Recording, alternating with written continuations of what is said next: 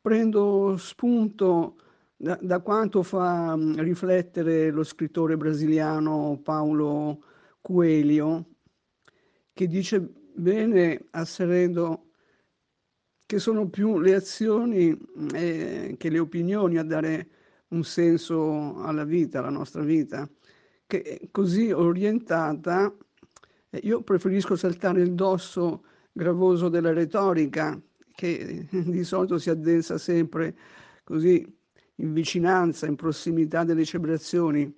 Questo per puntare invece l'attenzione su un elemento determinante eh, in queste circostanze, che è quello proprio del silenzio. Parlo del silenzio. In questo caso il binomio appunto madre-silenzio apre il varco a diciamo un panorama, o meglio, meglio dire forse a una scenografia che è quella propriamente domestica, all'interno della quale eh, il soggetto al femminile, quindi mamma e madre, vivono eh, in un eloquente silenzio.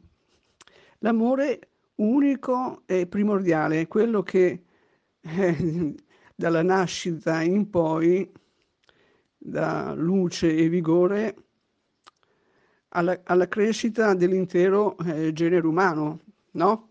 Ecco.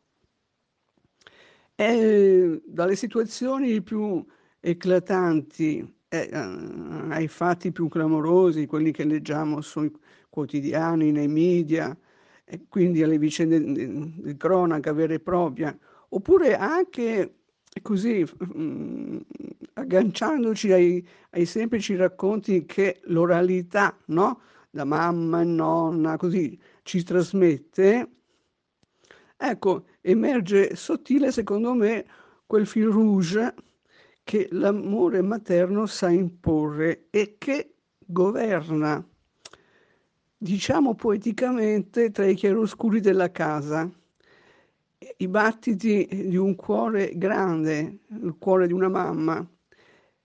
Questo cuore grande come il silenzio, il più impossibile.